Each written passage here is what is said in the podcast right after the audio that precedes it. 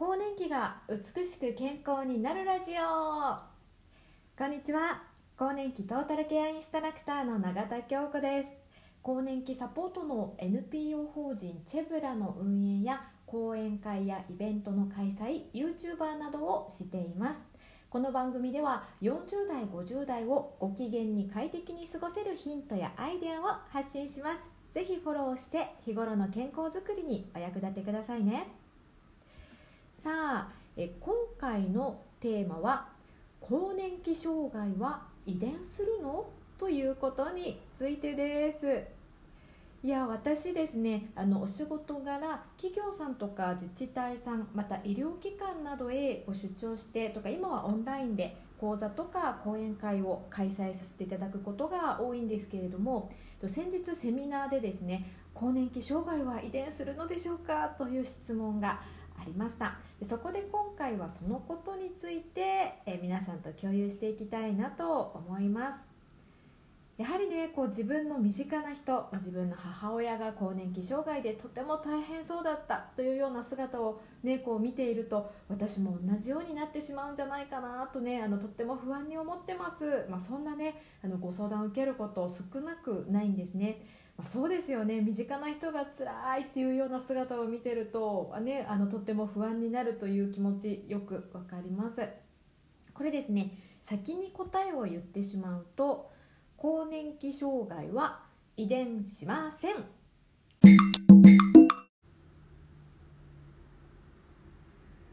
ではそんな更年期の症状が強く出る人とあんまりね感じない方もいらっしゃるじゃないですか。その違いって何なの？と思いますよね。でそこで、えっと、更年期障害になる3つの理由っていうのをちょっとご紹介していきたいと思います。あの更年期症状と更年期障害っていうのは実は違うということ知ってますか？更年期症状っていうのは9割の女性、えっと、つまりはほとんどの女性が更年期の時期、まあ、つまり45から55歳ぐらいの時期ですねに感じる心や体の不調のことを言います。で一方で更年期障害は何かというとその更年期の症状によって自分もしくは家族の日常生活に支障が出ちゃう状態のことを更年期障害というふうに言うんです。まあ、そんなね更年期障害になる理由を3つ今回ご紹介していきたいんですけれども、えっと、1つ目身体的な要因です、まあ、これ何かというと女性ホモンが急低下してきてしまうのがね更年期なんですけれどもそうするとこう自律神経の乱れなどこう体にさまざまな不調が出てきやすくなるんですね。体が疲れやすくなったりとか動悸がしたりもう急に汗をかいたりほてったり眠れなくなっちゃうというふうなあの問題とかまた冷えとかねこう便秘になっちゃうっていうようなさまざまな症状があります。これが身体的な、ま、要因ですね。でそして、えっと、更年期障害になってしまう要因2つ目は何かというと環境要因です、えー、これは更年期に差し掛かる40代また50代っていうのはちょうどね環境面が大きく変化しやすい時期なんですよ。例えば、ね、お仕事している方は仕事でも責任のある立場になってきますしまた親の介護が始まってくる時期でもあります。お子さんがいらっしゃる方は子どもの受験とか子どもの巣立ちとか家庭環境が大きく変化しやすい時期ですよね。でまたあの高齢出産の場合っていうのはまだまだこの時期未就学児を育てているあの子育てにねとってもこう時間も労力っていうんですかねも使っている時期だよっていうようなこともあります、まあ、人によってすごくたくさんの、まあ、いろんな環境変化が重なることが多いのが、まあ、この、まあ、更年期の時期なんですよね。もうこの環境変化ってどれか一つとってもやっぱすごい大変なことじゃないですか。なのにさらに自分の体調が本調子じゃないとしたらもうこれ想像するだけで大変だなっていうのが伝わるのではないでしょうか。えそして3つ目何かというと心理的な要因です。心理的要因ってねよくあのなて言うんでしょう言われるのは、まあ、本人の気質によるもの。えーとま、よくですねきっちりした性格だからとか自分に厳しすぎるからとかねあの真面目だからなんていうふうにね言われたりします。あのなんですけれども、まあ、正直なところどうですかね。そんなこと言われてもって思いません、まあ、そんなこと言われたってこれで40年50年生きてきたんですけど今更性格変えろって言われてもみたいなね 感じがするじゃないですか。そう。あのなんですけれども大丈夫です。この心理的要因もそして最初に挙げた身体的要因環境要因も対策の方法があるんです。続いて対策方法についてです。そう。大丈夫。原因が分かれば対策が取れるんですよ。あの私のね運営している更年期サポートの NPO 法人チェブラが推奨するそれぞれの対策方法をお伝えしていこうと思います。まず1つ目身体的な要因について。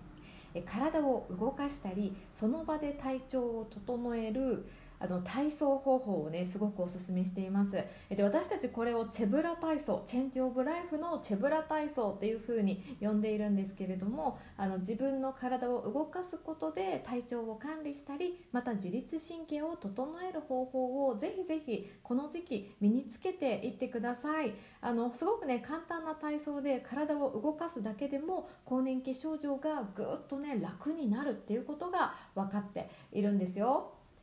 そしたら2つ目の対策方法いきましょう。環境要因、えー、これはですね自分の人生のライフイベントを紙の上に書き出して俯瞰して見つめてみるというのはとってもおすすめです。あの NPO 法人チェブラではライフキャリアデザインワークシートというこうワークシートを使ってあの行ったりもするんですけれどもこれ書き出すと自分の人生の転換期っていうのが客観的に捉えられるんですね。でこれがこうなんとなくね自分の中でも客観的に見えているとたとえ同じような環境変化が起こったとしてもこう丸腰を丸腰でねそれを迎えるのと心構えとかやっぱちょっと準備ががあるのとではもう過ごし方も捉え方も対処の仕方もまた行動ですよね。アクションももう大きく変わってくるものなんですよね。なのでこう自分の人生がまどこでどんなま転換期があるのかなっていうの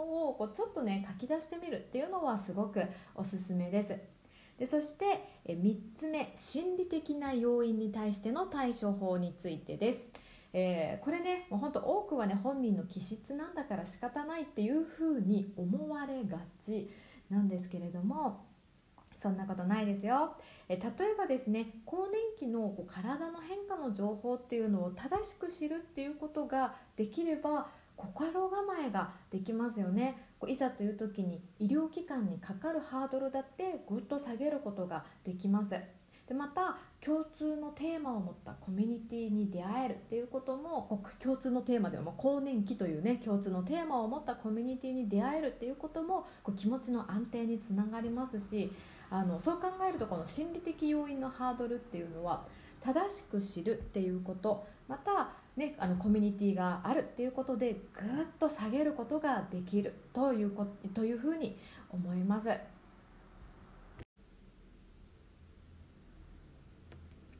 更年期障害はですね怖くないんです。あの更年期障害っていうのは正しく知るっていうこと対策ケアに取り組むということで予防も対処も管理もできるんです。なのでこう必要以上に恐れなくって大丈夫なんですよ。ぜひこの時期をこう心と体と向き合ってより自分らしく充実した人生に向けた準備期間にしていきましょうね。あのこの時に身につけたセルフケアっていうのは一生